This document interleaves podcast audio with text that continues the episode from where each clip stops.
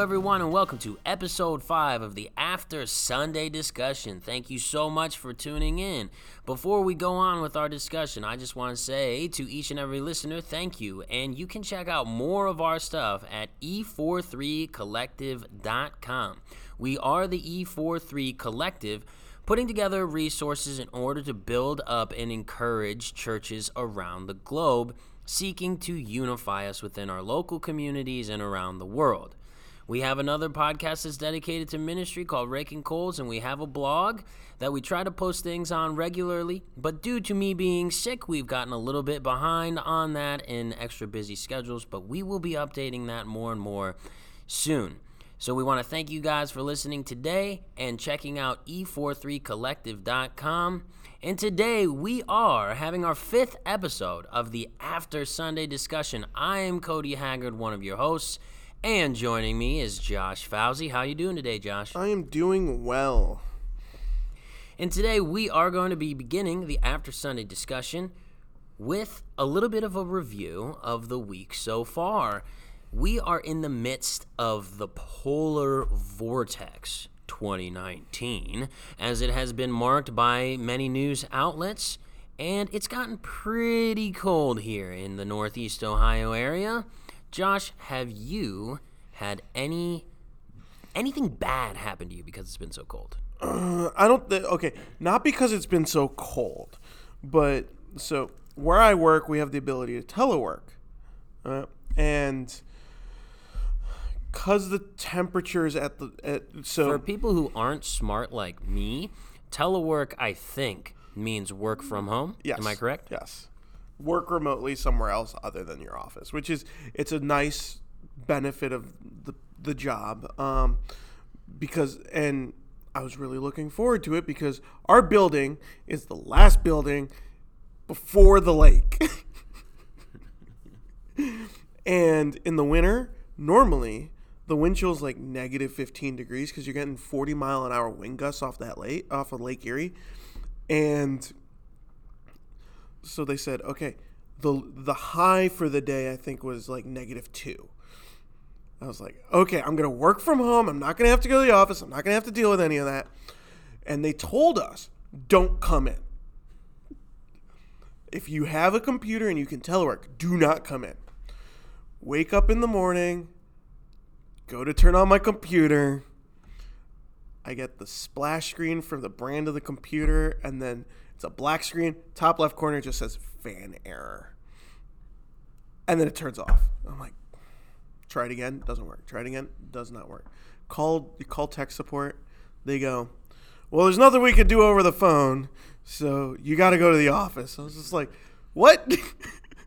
and they said they said go to the office someone there will fix it for you i said it's the wind chill coming off the lake is negative 40 degrees. And his response was, I'm in Utah. I could care less. This is what they told us to tell you. so I drive all the way to downtown Cleveland. I park, walk through downtown. It was cold. Get to the office. There were so many people there. It's like, guys, did you. We wanted to come in. Okay, come to find out, nobody from IT decided to come in. So nobody was there to fix my computer. it was just like, uh, so I had to go back today. And I finally, I, it took them, they picked it up at 6 a.m. They had, a, they ended up just giving me a new computer and transferring the files. And they didn't get it to me until 4.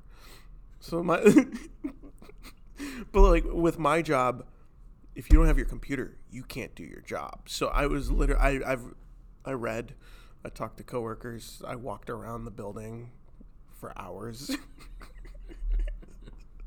so I'm not going to complain about that, but uh, it was cold. It was cold up by the lake. Didn't matter how many layers you had on, you felt it. Oh yeah, when it gets that cold, there's not much you can do.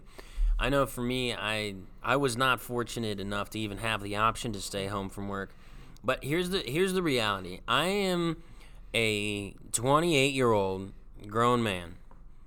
But when I start seeing those school closings, I'm like, could it get bad enough that we might shut down work for a day. Because cause it's exciting, right? When you have a day off of work. Like, I get excited about holidays, right? Because you look forward to it. It's like, oh, yes, a day where I don't have to go into work and then a short week following. It's just fun, right? Everybody likes, everyone likes having time off. Everyone likes their vacation. Everyone likes a day off. so it does, man. It goes through my mind. I'm like, could it, could it be cold enough that we might shut down? And it wasn't quite cold enough either day. Now I know in other states they were having like state of emergency type of stuff, and they were shutting down everything. But where we're at, it wasn't quite that cold, or we're just you know Ohio's just tougher. I have no idea.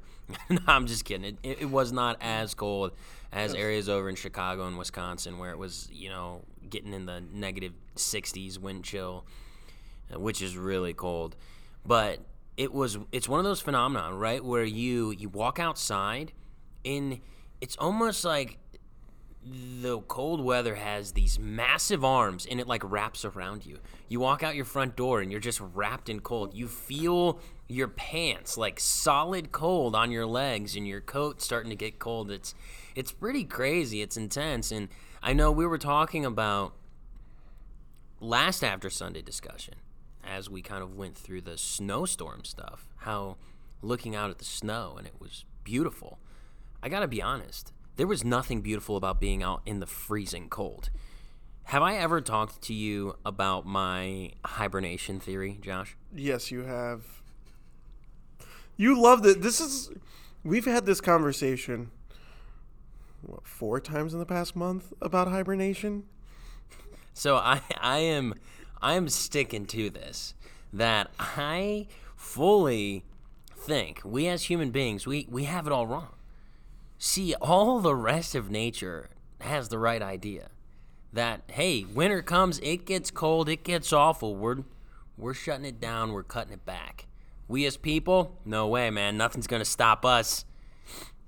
Negative 60 degree wind chill, that's not gonna stop us. We're gonna keep going. And and I think we're gonna we're gonna get to heaven one day. We're gonna talk to God, and He's gonna be like, guys, what? Why'd you miss out on the winter hibernation? And I'm gonna be up there like hibernation theory, everyone. Come on now. Talking about not stopping, I, it was an eerie thing yesterday because I was downtown Cleveland. Normally has people walking on the streets. It's a metropolitan area, um, a lot of activity, especially in downtown proper, and every parking lot was full, but there was not a soul anywhere. There were no cars on the street. There was nobody walking. It was just it kind of felt like like a, a cold edition of I Am Legend with like Will Smith walking around New York City and you're just like instead of like jungle, it's like snow. so I saw this meme on the internet it was the poster, the movie poster for Day After Tomorrow, and someone just took like a black marker and crossed out Day After. it just it killed me, man. It killed. It was so funny. Uh, but, but yeah, it is cold. It's cold, and and the other thing I noticed was so I was on the freeway and the troopers were out, and they were giving tickets. There's the state Ohio State troopers out and giving tickets like normal, and if you live in Ohio, you get pulled over by one of them, you are getting a ticket. There's no way out of it. There's no warning. You're going to get a ticket. And I'm just going to say if you guys are working frontline law enforcement, medical services, props to you guys.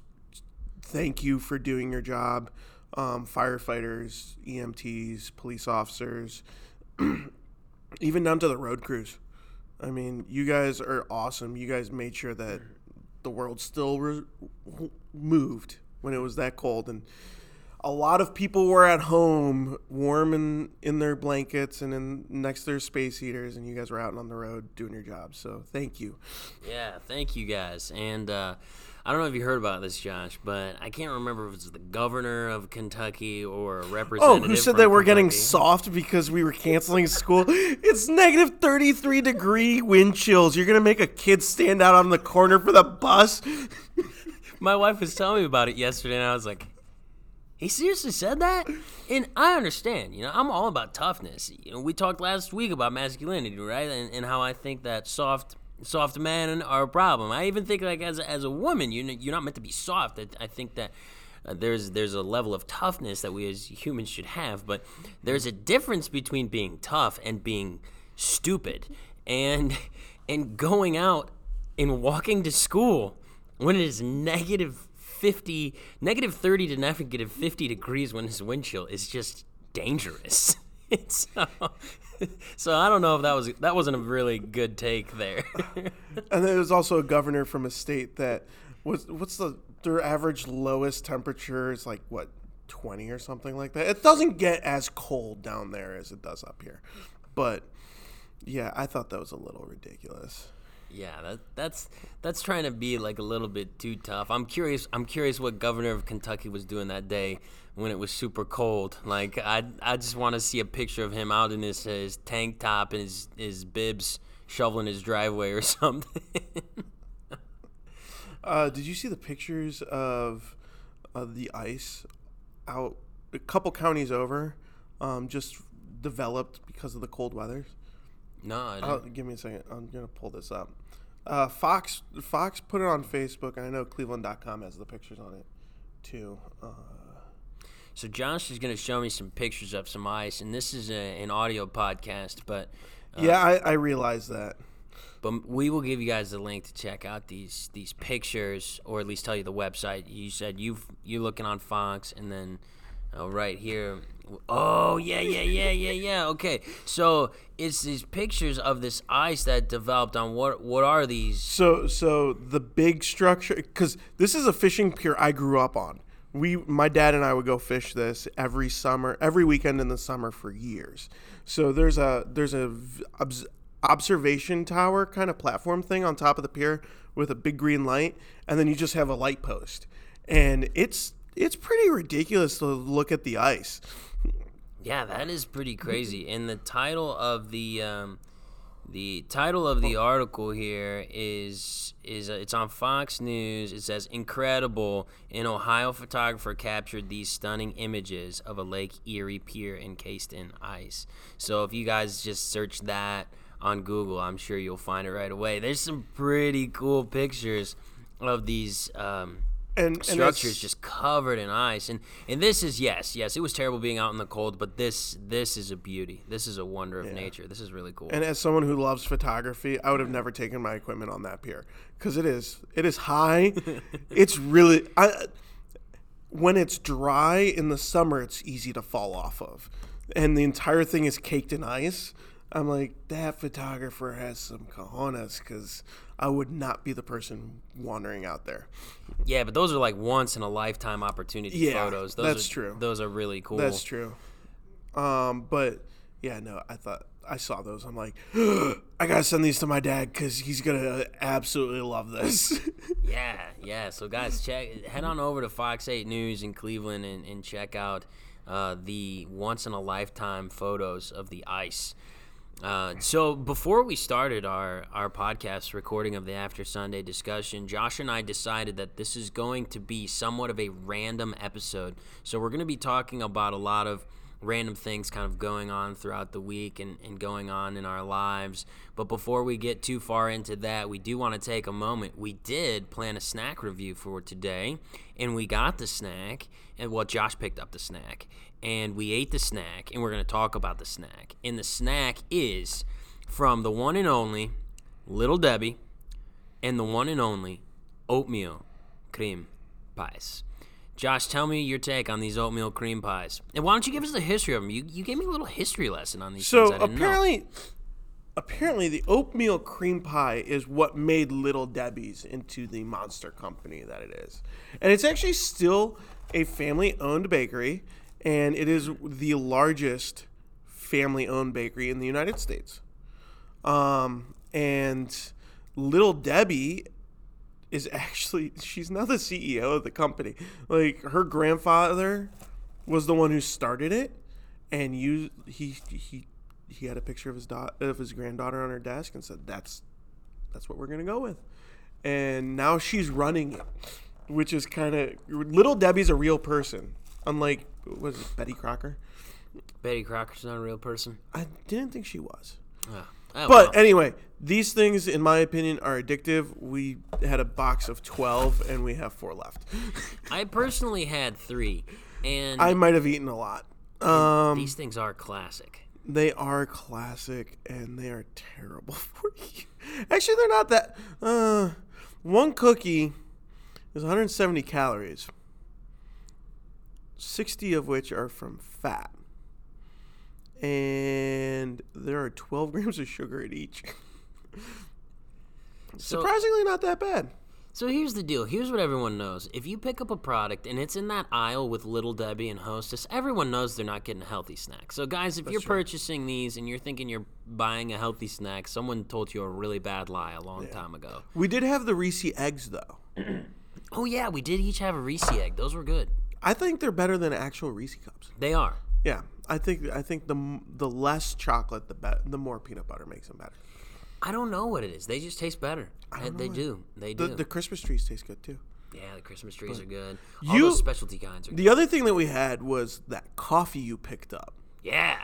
And it was what pistachio. Pistachio flavored coffee. But before we get into the coffee, because I, I, co- Josh, He's a and little I, amped on the coffee. Josh actually. and I are coffee guys. We love, we love coffee. Josh has drank coffee for longer than I have, but, but I love it. Uh, I do want to talk about the oatmeal cream pies. Th- these things are classic. They, these things, I gotta be honest, these will never get old. These are just good. They're delicious. I like these. I like the extra large ones. You ever had the extra large ones?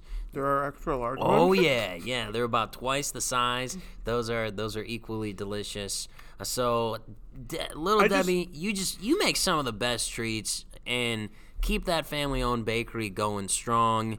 And we know that it's not a healthy snack, but man, does it bring a smile to my face. Thank you so much, little Debbie and the McKee family, for making some of the most delicious sweets on the planet. Although sorry, I will say, my wife made homemade chocolate chip cookies last night, and ho ho, sorry, little Debbie, you can't touch those. Those were amazing. Thank you, Haas. Those were incredible. I loved them. You didn't bring me any. Let's see how it is. I didn't think about it. There's a ton. I should have definitely brought you some. I will say every time I'm, I'm I'm eating another one of these right now. Um, I can I can feel the sugar. Like that's how. anyway, so what was your opinion on that coffee we picked up? Because So we I have a strong one. we got this coffee. It was pistachio flavored. Now, here's here's the first mistake.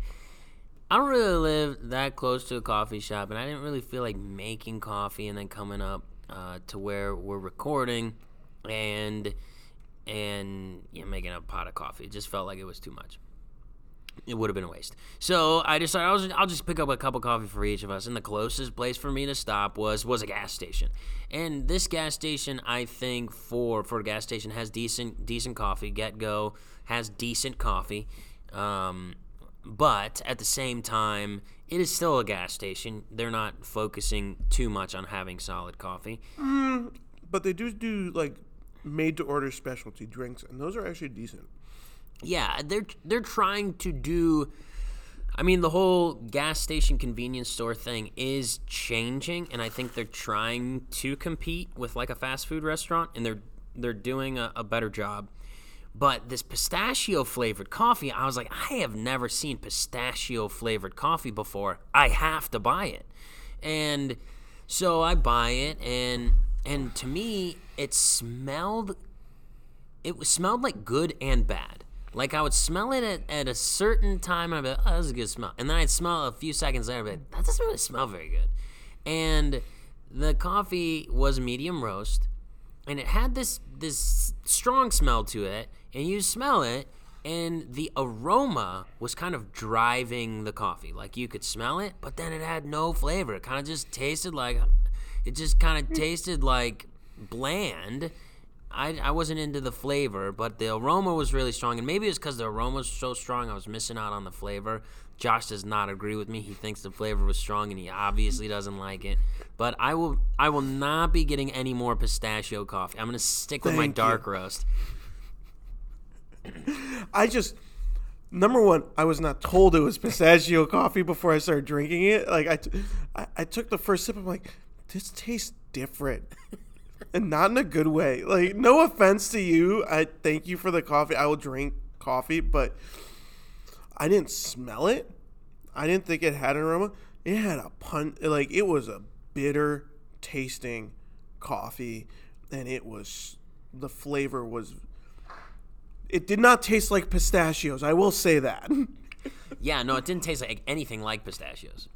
I was, I was, and then you said it was pistachio coffee, and I'm just gonna be honest. In my brain, I was just like, why didn't he just get himself the pistachio coffee and get me the normal dark roast that we always get? So anyway, I, I intentionally got it because I thought it would be a good talking point for today. I was like, pistachio coffee. Well, this is definitely be a good talking point. And the the reality is, if you are a coffee drinker and you like coffee and you like flavored coffee, I would love to hear from you because I don't know anybody who actually likes flavored coffee. My mother. Really? My mother loves hazelnut flavored coffee. Would she drink it black though? Yes. Interesting. Because for me, I like.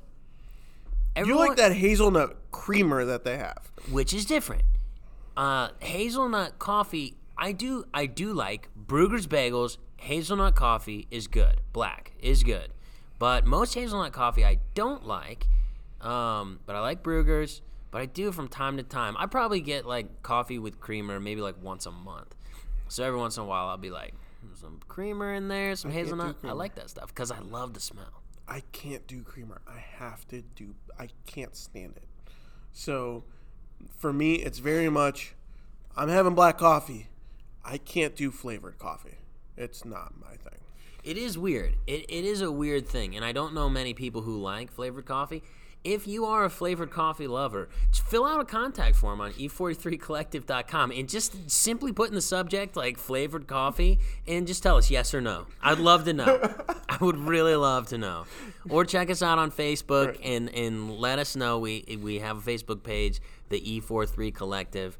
Would love to know if there's any people out there who love flavored coffee and anybody who's listening to this podcast who loves flavored coffee. You know what I'm I started to do recently? I started buying whole bean. I started grinding it up myself and primarily French press. And oh my goodness, completely changed coffee for me. I like French press. Oh yeah, but like actually like grinding the beans down right then and there right before you're about it actually adds more flavor and aroma, I think. You pro- you're probably right. I know that I know that they um, they recommend doing that for yeah. the best for the best flavor of your. The only coffee. reason the only reason we do it now in my house is, or I do that at my house is my mom will. Up to recently, she's not allowed to have coffee anymore. So that's long story. But uh, but she would she would make a pot of hazelnut coffee. I just can't stand that stuff. So I would just make my coffee, and I would have like separate beans over here in the closet with the grinder and the French press, and I just make my two cups of coffee, and I'm done. Nice. But uh, no, there. You know what I've just found? Uh, there's a company locally. It's called Cleveland Co- Coffee Company. They make a dark roast or French roast. It's actually really really good. It's like a nice like solid flavor where it's not too pungent. Like like Bruegger's has a really pungent French roast. Never tried it. Okay, where it's like the flavor is really strong and it kind of is a little overwhelming. Where this is, it's a dark roast, it's a French roast, but it's it's strong enough that you can appreciate it, but not too strong where you're like you really notice it. Okay. If that makes sense. Yeah, that's the kind of coffee I like though. I think some dark roasts they get a little bit too strong in their taste. I, f- for me personally, whenever I get Starbucks coffee from the shop, I, I find that I have that taste in my mouth for like the rest of the day. If I get they dark roast, coffee though. If I get dark roast, it, it stays with me for the rest of the day. So I stick with medium roast from from okay from Starbucks. Okay. But yeah, coffee lover, don't like flavored coffee. If you're a flavored coffee lover, Facebook or contact form. Love to hear from you. but it's it's it's been a pretty uneventful week because it's it's consisted of, especially the last two days with it being so cold, and then the day before, in preparation for cold, we've pretty much for me, I've gone to work, I've come home, I've like wrapped up in warmness, and that's been that's been the days for me. So we haven't really done much. But something that came that, that that happened this week, and I was alluding to Josh about this, was a video game came out. It's called Kingdom Hearts 3. It came out on Tuesday, and I was telling Josh about these games. Now, Josh, you've never played these games. No. Do you know the premise of these games? Isn't it an RPG somewhat like um, Final Fantasy? Yeah, it's an RPG game made by the same company who makes Final Fantasy. And it's Disney based. Yes, yes. So, so here's what happened: is back in 2002, a game came out called Kingdom Hearts, and it was it took all the Final Fantasy universe and the Disney universes and like mashed them together and made this video game that everyone was like, "What is what what what? I don't understand." But uh, in 2002, I was like in fifth or sixth grade when this game came out.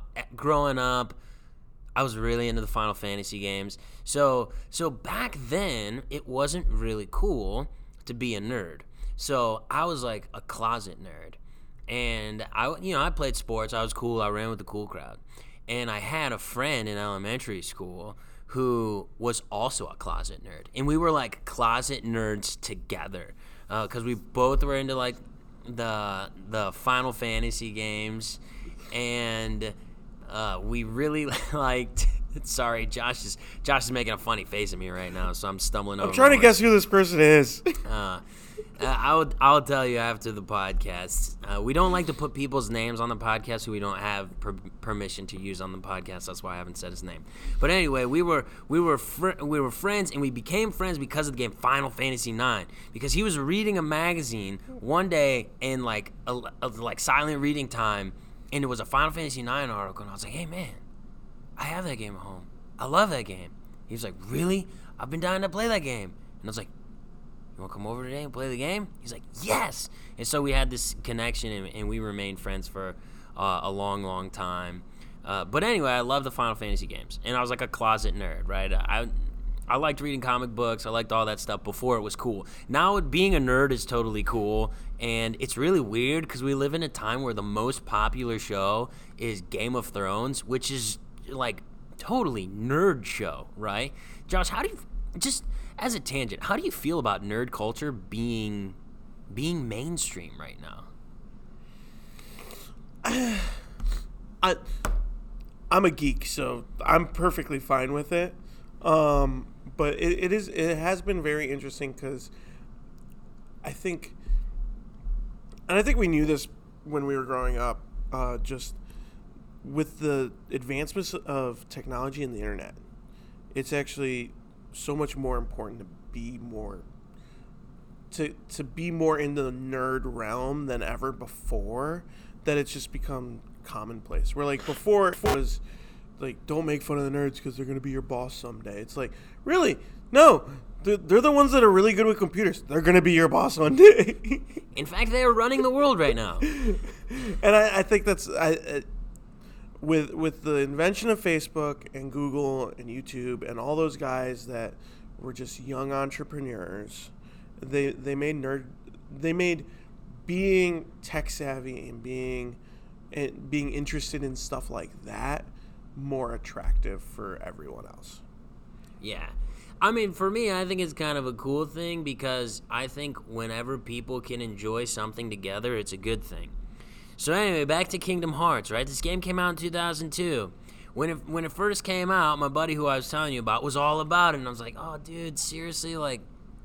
We're in sixth grade now, man. Like, we can't be going back and playing Disney games. He's like, no, no, no. I'm telling you, this is going to be a good game because there's Final Fantasy characters in it. And I was like, oh, Final Fantasy. Now you got me hooked, right? So I played the first Kingdom Hearts in 2002.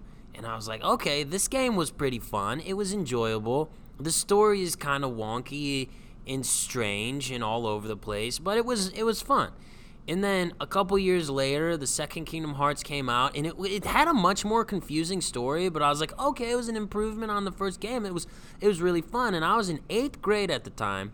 I was 14 years old, and, and this was like still closet nerd, right? No one could know I was playing Kingdom Hearts 2 after I got home from from track practice, you know. So I'm playing Kingdom Hearts 2. Play the game, beat the game, and I'm thinking like, oh man, I can't wait for them to make the third one. in 2005. This was in 2005. I was like, I can't wait for them to make the third one. So then the PlayStation 3 came out. I was a sophomore in high school. I was like, oh man, I bet you that the, the Kingdom Hearts 3 is going to come out on the PlayStation 3 in like a year or two. And I would be actually very interested to find out if there was even pre orders for like a PlayStation 3 version of that game. Uh, so anyway, and then I was like, oh, okay, well, uh, it didn't come out anytime then. And so I got PlayStation 3, went through the whole PlayStation 3 life cycle, and Kingdom Hearts 3 never came out. There were other Kingdom Hearts games made, like these, um, I guess they would be called offshoot games, but supposedly you need to play them to understand the story. Before there was the Marvel Cinematic Universe, there was Kingdom Hearts. I mean, Square Enix tried this way before, way before Marvel, and they did not have it anywhere near figured out. So anyway, fast forward in time. Now, if you would have told me as a 14-year-old kid in eighth grade that Kingdom Hearts 3 is not going to come out until you are married, and you have three children, I would have been like, man, the next five years of my life are going to be real messed up. But sure enough, it has been 14 years. It has been 14 years. Now, I personally have not picked up the game. I probably won't play it for quite a while. But oh my gosh, 14 years in between Kingdom Hearts 2 and Kingdom Hearts 3. And I know, like, there's crazy Kingdom Hearts fans out there. uh, Not calling you guys crazy, but very, very, very dedicated Kingdom Hearts fans who will be like, oh, well, no, there's been all these other games. Like, as far as I'm concerned, this one's called Kingdom Hearts 1, this one's called Kingdom Hearts 2, and this is Kingdom Hearts 3. And it took 14 years from Kingdom Hearts 2 to Kingdom Hearts 3. Um, but anyway, for, for any of you guys who are unfamiliar with the series, it is it's a game that takes Disney intellectual properties. You have a character, and you kind of go through Disney stories, and you're trying to save the world from darkness. It's actually a game I think would be great for kids. Uh, it's fun. Uh, the graphics for the new one look really good. But uh, man, I can't. But I just I had this moment this week. I was like, holy cow, it really took that long. As an eighth grader, I would have never thought that. And it's probably how how people felt like when the Star Wars series wrapped up, you know, and they were like, man, they've got to make more of these after Return of the Jedi, right? And then you don't even get a sequel to that trilogy until 2015. No, because the prequels came out in 1999. That's not a sequel though. I'm just talking about the se- a sequel to Luke Skywalker. Yeah. Uh, but I will say, I, with this whole Kingdom Hearts thing, like, I'm finding out people are gamers that I never expected to be gamers because Facebook, Instagram, my feeds, Kingdom Hearts everywhere. really, Oh, yeah. I kind of always thought it was a niche game. Maybe a lot of people were like me, closet nerds, and like now that it's cool to be a nerd, it's like everyone's like, "Oh, Kingdom Hearts 3, man! I've been all about this series from the beginning." When I can tell you right now, if you came out, you told someone you were playing Kingdom Hearts 2 in eighth grade, you would have been made fun of up and down those hallways. I'm telling you right now, and now it's cool. Oh, how times change, Cody.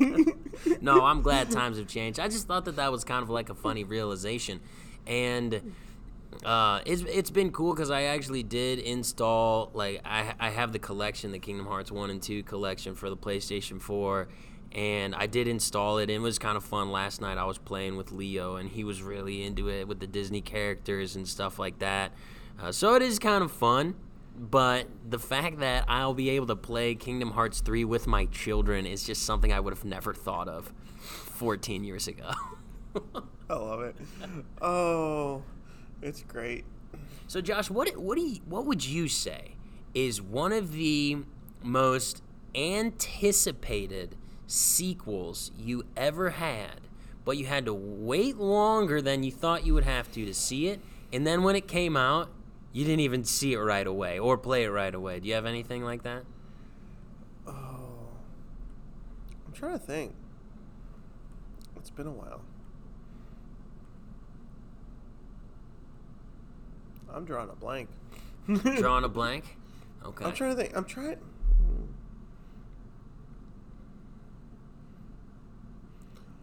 Okay, I know it. Rainbow Six. Okay. Not 14 years. Okay, it didn't take that long. But um so Rainbow Six tons of games on the PC back in the day. If you went back and played them now, you'd be like, "What in the world are these things?" Because just graphics did not hold up. Um, but great story. Uh, it's a Tom Clancy game, um, and I really got into it with the Vegas series. So it was a first-person, third-person hybrid shooter. So pretty much, it was like you were in first person, but if you needed cover, it went into third person. You kind of played off of that, and it was a, it was a ton of fun. And they announced so so Vegas and Vegas Two came out for the PS3, and the thing that Rainbow Six games are known for are their single player campaigns, and it was like they announced Rainbow Six Patriots. And I have the IGN, not the IGN, the Game Informer magazine, where they they announced Patriots, and it looked gorgeous. It looked very much like um, Splinter Cell Blacklist. Okay, but there's squad play and um, it's a tactical shooter. And then I just remember that was what 2000 and that was a while ago. Um, and then you heard nothing. And maybe two years later, you hear Ubisoft canceled Patriots. They're like, no. and then, and then they like a year later, the PS4 had just come out, and they're like, okay, they're bringing a Rainbow Six game. Rainbow Six Siege. And you're like, okay, no single player. What? and I didn't buy a PS4 for the for two years, two three years. It, it was a while. I, I played through. I went through PlayStation 3's life cycle to the end, mm. and then f- finally, okay, I'm gonna get a PS4. And the first game I got for it was Battlefront, and then I picked up Battlefield 4, and then I picked up Rainbow Six Siege. Well, my sister gave it to me for a Christmas gift, mm. and I was playing it, and I'm like, this is completely different because no health regeneration, super tactical, very, very methodical. Not it wasn't the arcade shooter it used to be, and um, and I just remember how glitchy the game was. I just like the, they ruined it, and now fast forward, it's been three four years. It's one of those, it's one of the most played, one of the most consistently played video games that have ever been made, and it is a phenomenal game. It's still super hard to this day, but it's a phenomenal game. That's awesome. Well, good for good for uh, the people who make that game, Ubisoft, because I know the game was came out to some negative reception, uh, and I'm glad that you're still yeah. enjoying it. But I will say, I will say the other Ubisoft property that I really like is Ghost Recon. Uh huh. And I loved the OG Ghost Recon on the PS2 and uh, like they had Jungle Storm and Island Thunder on the Xbox, and that was like the most tactical you could get shooter wise. Wildlands, super disappointed. it plays like Grand Theft Auto, and I hate it. oh yeah, that's always disappointing when they. When when something is made that's part of a franchise you love and it just ruins it. I know uh, for for me it was the the Hobbit movies when when it was announced that they were going to be making a Hobbit movie, it was really exciting, right? I, you know me, I love mm-hmm. Lord of the Rings. I loved the movies. I've read the books. I get real into it, and then you find out they're making a Hobbit franchise, Hobbit movies, and it's gonna be two movies. And I was like, oh, two movies. That's interesting. I mean, but they could make that work.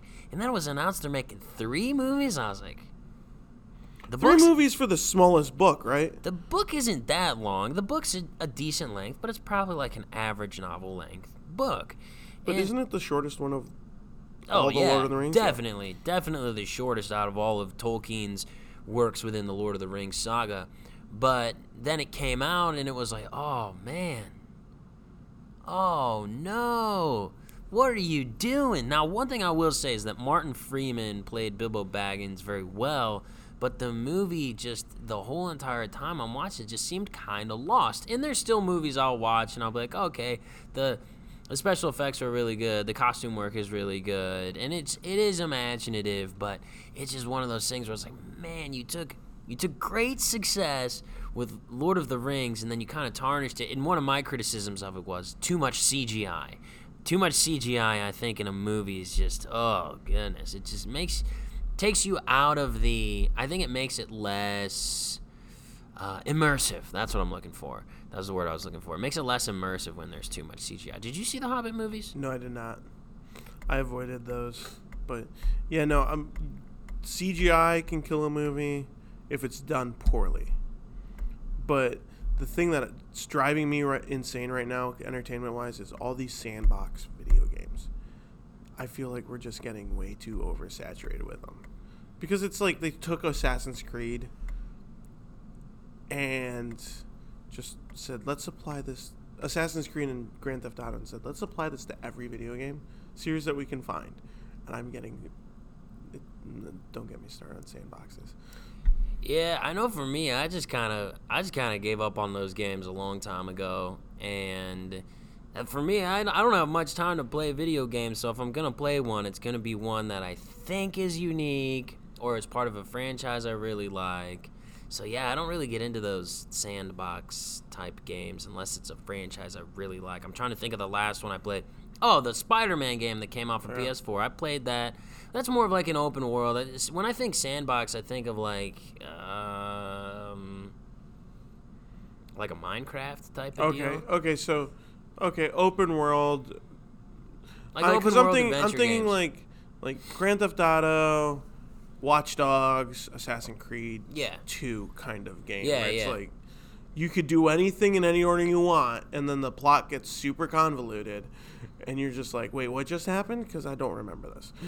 yeah, and you know, those are the types of games that sell though they've got fast action there's lots to do and it's a marketing thing right when you say this world is so big or this game is this many hours or whatever it's it's all a marketing thing and those are games that they can actually shovel out kind of fast because not not to take away from the game development or anything like that but most of the game they they build the game mechanics and the graphics and all that and they get it really polished and and they do a couple of things really well, but then they take those couple of things and they just repeat them over yeah. and over and over and over and over and over again.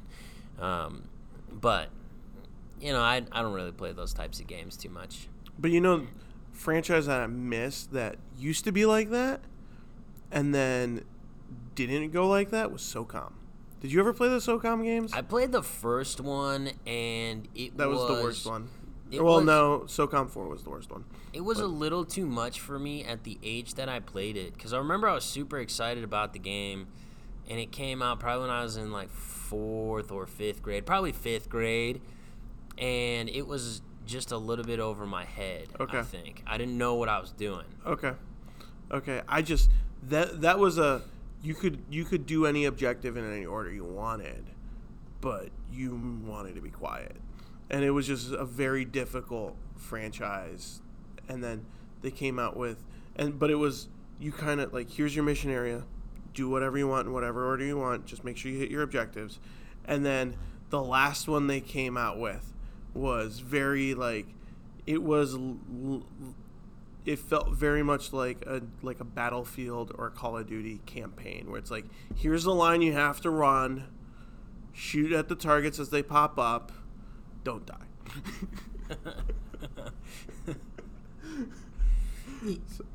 yeah, it's one it's one thing that I, I didn't get into. And, kind of talking about how we played how we played games as as kids and, and how media in general is kind of consumed now. It's funny because I've heard stories about like real grown up adults taking time off of work to play Kingdom Hearts 3 because it just came out. I mean, obviously, you waited 14 years, maybe a day's worth it or whatever. But it's funny to me because I think this, like, this binging habit within our culture has, has just kind of trickled into everything.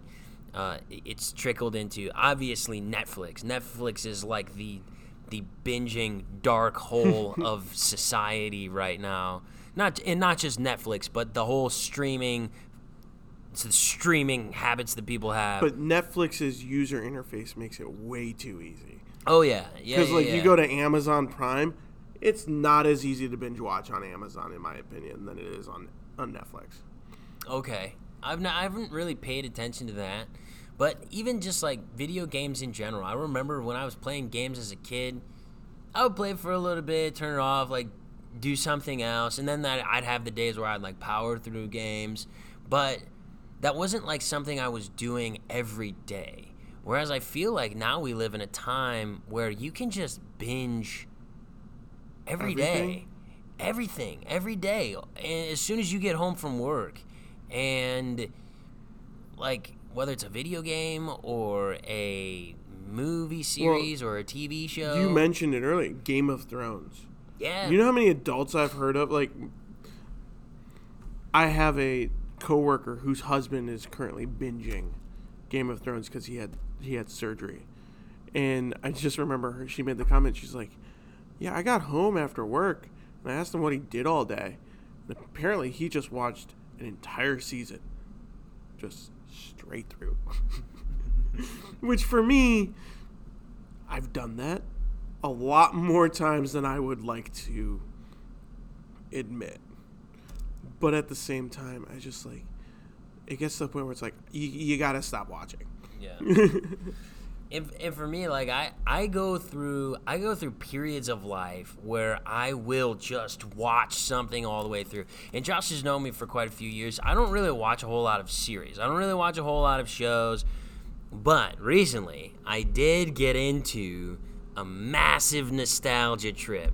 So I had mentioned a couple weeks ago that I had started watching Dragon Ball Z again, and I got like the Dragon Ball Z Kai series, like the shortened, abridged version of the series, and I plowed through that show. Like I, I was watching it basically in my free time, as much free time as I had, I was doing other things while it was on sometimes. Like I would be doing some stuff on my computer eh, for for seminary and stuff. But if I wasn't working, I was probably watching that, and it was one of those things where you know Haas and I were watching it together, and it was fun.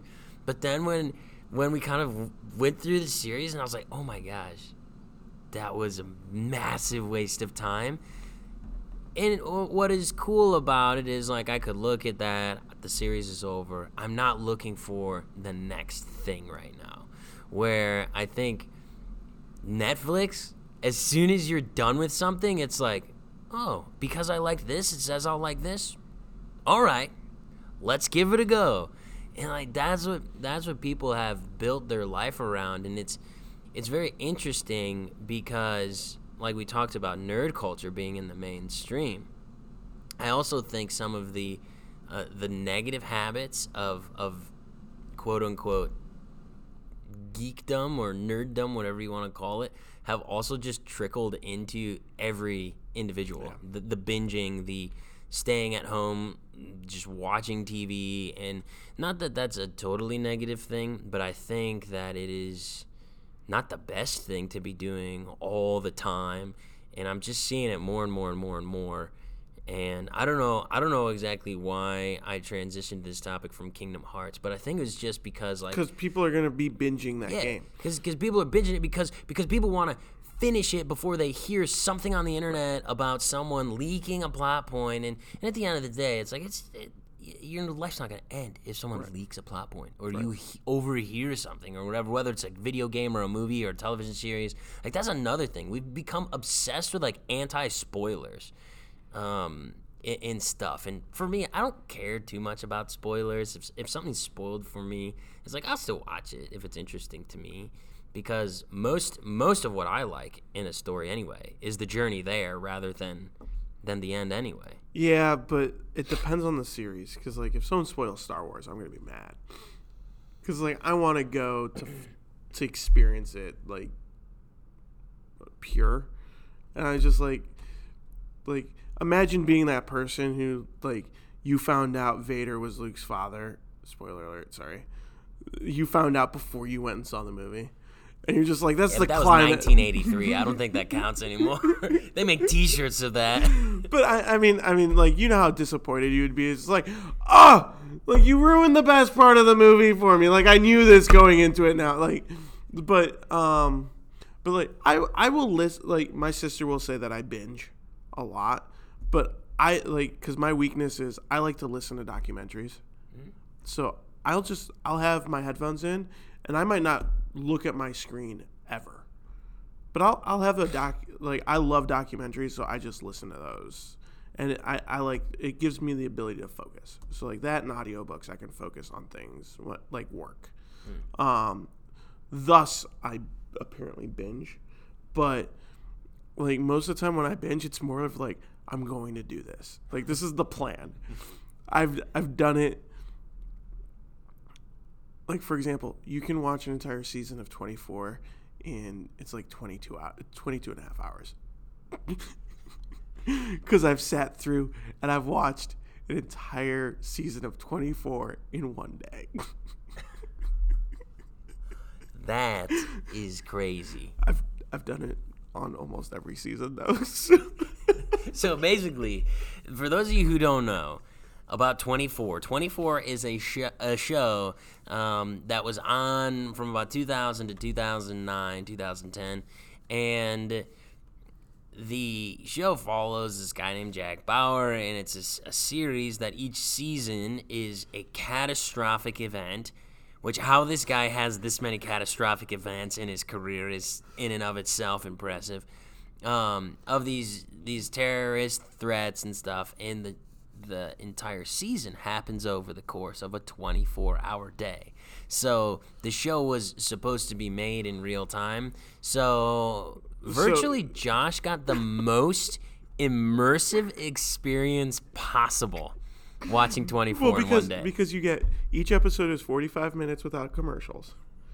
Okay, and um, and it's it's interesting because like my my dad and I used to watch the show all all the time together when it was like originally airing. So you get an hour at a time, over 24 episodes per season, and then just when I was in high school and summers would come around and there was just nothing to do. It was just too hot to go outside or something like that. We'd, we'd run over to the library, borrow a season of 24, and just binge it. and this is on like DVD, so you get like seven DVDs for all these.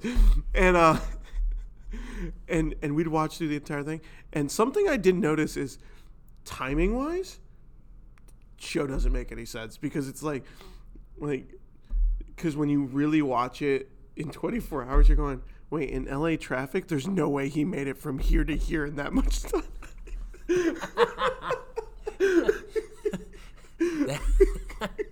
That is awesome.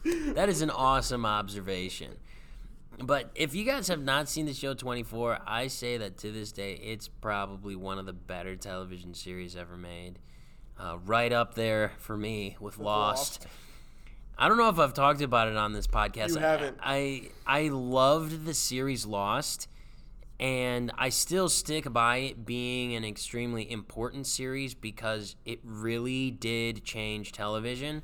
For those of you who love your television series and you love the long, drawn out um, questions that are constantly being raised in a TV show, that was Lost. That was what Lost did, and Lost did it well.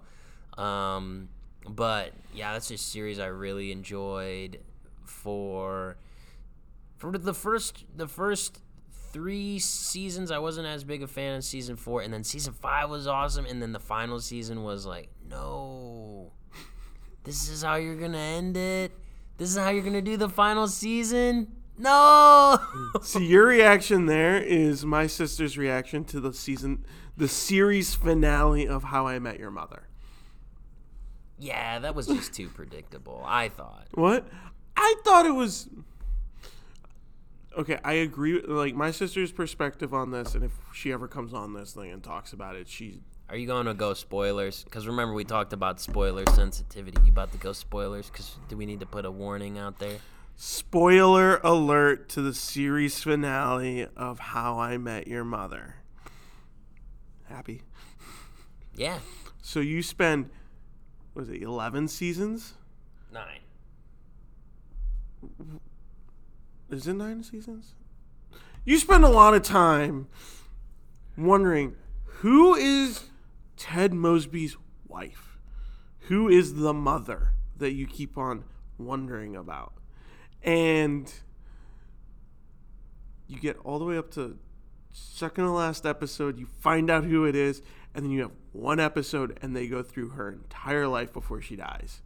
And then he ends up with Robin, which you would have figured out if you realized that every all those opening sequences with the kids were all filmed over the course of a year and a half when the first season came out. So they knew exactly how this was going to go nine seasons before it. Oh yeah, yeah. It's it's one of those things where once you see the season finale, it's very easy to then see. Okay, this is where they were going all along. The reason the dad is having this long conversation with his kids is because he's finally ready to date or or see No, someone else and if it's gonna be anybody else it's gotta be robin you, you know I mm, I don't know. I I just it was one of those things where it's like like in that entire last season it was a build up to one event. The wedding. And then like they get like they undo that entire season with one sentence. And you're like, "Oh, this is kind of disappointing. But Well, for me, the reason that was disappointing, and, and now we're getting into, you know, super duper spoilers. So if you haven't seen How I Met Your Mother and you don't want the whole entire series spoiled, this well, I'm going to talk about a lot of things about the show. But the the thing that was most upsetting about the the divorce and the split up of the marriage was that I really enjoyed the character development and the character arc of Barney during the final two seasons. right. I thought that that was some of the best character development done on the show besides the series long development of Ted. And and it was really disappointing because it just didn't work out. And I understand the point they were trying to make is like sometimes marriages don't work out. I understand that. That's very post that I mean that's very modern postmodern thinking, but it it was still really But the reason why the marriage didn't work out was just kind of dumb. Yeah, it wasn't very good. like there wasn't like a crisis or anything. It was just kind of like they were like, "Well, we're done with this. Let's move on." Like, and it, it just, I don't feel like that was realistic at all. I think, and then the other thing is like the entire series, all Ted wants to do is get married, and then he meets this girl at the end. And then they don't get married for years. they have kids and then it's like okay now we're gonna get married and then right after they get married she gets cancer it's just like Yeah. mm, Well, I think part of that too is, uh, you know, it's hitting the heartbeat of society where marriage for a lot of people who are in their late 20s, early 30s is not as highly valued as it once was. And going along with the narrative that marriage is not the thing that's going to bring you ultimate happiness, it's the being with the right person and it doesn't matter if you're married or not it's just a formality. They they really really hit that with how they decided to end the show because it was it was one of those things right where Ted's obsessed with getting married the whole entire thing but it was meeting the right person that mattered and changed him not getting married. Because because he almost got married right and he was left at the altar and then mm-hmm. he almost got married again and then he left someone else at the altar. So obviously marriage wasn't the answer for ted. It was just finding the right person. And you know it's that's how society works. And at the at the end of the series i still would say i enjoy the show i thought it was funny i thought it was a great show i, loved it I thought that from beginning to end, it's one of the better sitcoms ever made. Uh, mainly because it was one of the first sitcoms that had an overarching narrative of episode one to final episode, where most sitcoms that was never the focus. Right. Friends kind of began doing that towards the end of the series, and a lot of other sitcoms just didn't really do that. A lot of other sitcoms still to this day don't really do that, and I thought that's what made it made it special. now would you categorize how i met your mother as our generation's friends No. No? No, no. I, I don't think so, not at all. Because because Friends was a show that, that I I saw to be friends who were friends and it was about them being friends in New York City. Their their dynamics and their relationships, I thought, from my perspective, were kind of always changing. They were mm-hmm. always changing. Whereas How I Met Your Mother was pretty consistent. Mm-hmm. Like everyone played their roles really consistently. Marshall and Lily were always together. They were always going to be together. Mm. There was that little spat. Yeah, yeah, yeah, yeah, yeah. they were always together. They were always going to be together, and and and it was a small, it was a smaller cast, and I understand the comparisons to Friends mm-hmm. and and stuff like that. But there's influence from a bunch of different sitcoms. There's influence from Cheers. There's influence from Friends. There's influence from Seinfeld. from Seinfeld, and there's tons tons of mm-hmm. different influences in there, and and I think that was intentional. But I wouldn't say it's our generation's Friends. I would I would just consider it to be a, a good sitcom Okay. that tells a good story, um, mainly because I like I like to think of things as as unique, Okay. um, and I don't think they were trying to copy Friends. I really don't. I uh, that's I did not think that. I just that's that's a criticism of How I Met Your Mother that I think is popular, um, or at least an, a popular opinion about it. Where, to me, like you said, Friends and How I Met Your Mother are two very different shows, and you can't even. I I mean, That's like saying Big Bang Theory is Friends about nerds. I haven't watched The Big Bang Theory in a while. I mean, I haven't really watched it either, but I've watched it enough to understand that the shows are pretty different. Yeah. But but still at the same time similar, right? Groups a group of friends, mix of guys, a mix of Mm-hmm. girls. They live in New York City. It's a bunch of Kind different of. episodes. Of, Yeah, yeah. Or do are they in L.A.? They're in LA. They're in, I'm like, sorry, big San city. Bernardino or someplace Yeah, like that that. makes more sense Yeah. because they're IT guy. I don't, I don't know what Yeah. to characterize them. Now, okay, that was me. Um, sorry, my computer just went off.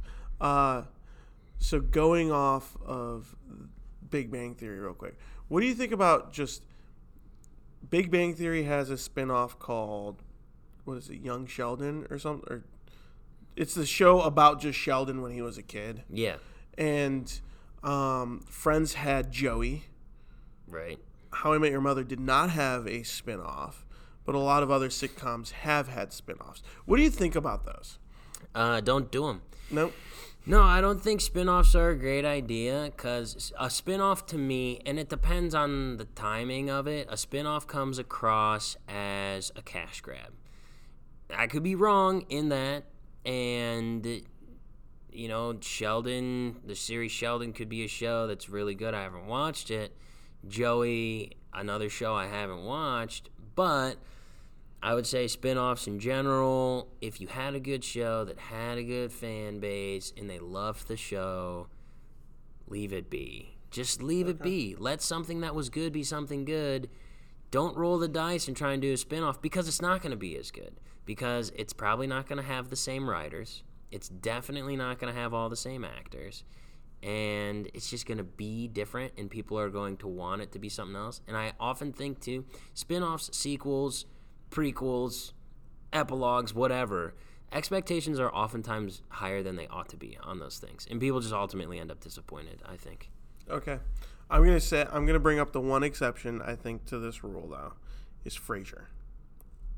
Because Frasier is a spin-off of Cheers, Right. and I thought Frasier, for what it was, uh, not for being a, it was standalone-ish, one of the a really good sitcom. Yeah, I liked Frasier as a sitcom. It was a spin-off of Cheers, yes. And but I also think I think I don't know, I could be wrong on this, but I also thought Frasier felt much different. It was. than- it was a Cheers. It was, and it it was interesting because it's and it felt like a totally unique and different show. it, it it did. Um, but what I think Frasier did really well that I don't think The Big Bang Theory does is portray someone with extreme intelligence in a in a favorable and relatable light. Yeah. because I feel like Big Bang Theory kind of exaggerates so much how smart these people are that it's just it's almost comical how they act. Well, I mean, it's supposed to be. It's a sitcom. But but Frasier was a comedy, and at the same time, you watched it and you you related to him, even though you knew he was extremely smart and his brother was extremely smart. And I think part of that was just the acting and the writing, but also just the characters and like their dad being a former police officer and just I I don't know. I thought it was extremely well done for for being a spinoff. Yeah, and I loved Kelsey Grammer in that show. Oh, I yeah. thought he just was. He was just great at playing Frasier. I don't know the guy who played the brother in the show, but he played that role extremely well. Mm-hmm. The, the whole dynamic, the dad, the dad, the brother, Frasier, they were all, they were all really good at playing their parts. And Frasier's one of my, probably one of my favorite favorite sitcoms from, I guess you could say yesteryear at, Mm-hmm. at this point. Um, and they don't they don't make sitcoms like that anymore. They sitcoms basically have have turned into with How I Met Your Mother's success. They've turned into um, they've just turned into series comedies, com- comedy series rather than actual sitcoms where Right. it's like, all right, random episode, this is what's happening, Right. and in the life of these characters. Okay, favorite sitcom. Uh, that's a tough one for me to decide. Uh, I really like uh, like The Office, and I like Parks and Rec. If you consider those sitcoms, they're more mockumentaries than they are sitcoms, but I think they'd still count as a sitcom. And I love I love both of those shows. But I'm probably gonna have to say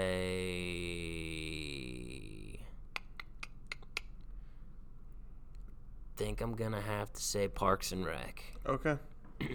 see, that's that is a lot of people's favorites. My favorite, Scrubs. Scrubs I have never watched all the way through. What? No. Okay, if you forget about the last season, it was f- I thought it was one of the most well done TV shows I've seen in a very long time. Yeah, see, I've only seen Scrubs piecemeal. I haven't really sat down and watched it. It was, uh, I don't know why. It was when it came to watching TV, especially stuff like Scrubs or or Friends or anything like that, Frasier. It all depended on what my family was into, what my parents were into. My parents were into Frasier. My parents were into Friends, so I watched that, uh, and that was about it. That was about it for TV. Period. We didn't really watch anything other than those two shows. Um, but anyway, man, we are we are at over an hour and almost ten minutes here. So I think we should probably get wrapping it up. We've had some we've had some pretty good discussion on the after Sunday discussion here. Hopefully you guys enjoyed it. Want to thank you guys for listening. Hope you guys are staying warm. If you're part of the polar vortex, I hope you guys have stayed warm. Hope you guys have stayed healthy. Thank you for checking out this episode of the After Sunday discussion. As we mentioned earlier, we are going to be getting back on schedule. Also, want to thank you guys for bearing with me. Uh, I know I was doing some coughing and some sniffling in the background, getting over a cold here. Uh, also, uh, just if you can, guys, head over to the e43collective.com, e43collective.com. Feel free to share with your friends and family and everybody else you know. Uh, that helps Josh and I get known. And you can check us out on Facebook. We have a Facebook page, the E43 Collective. And as always, you guys have a fantastic week and a blessed day. Thank you for listening.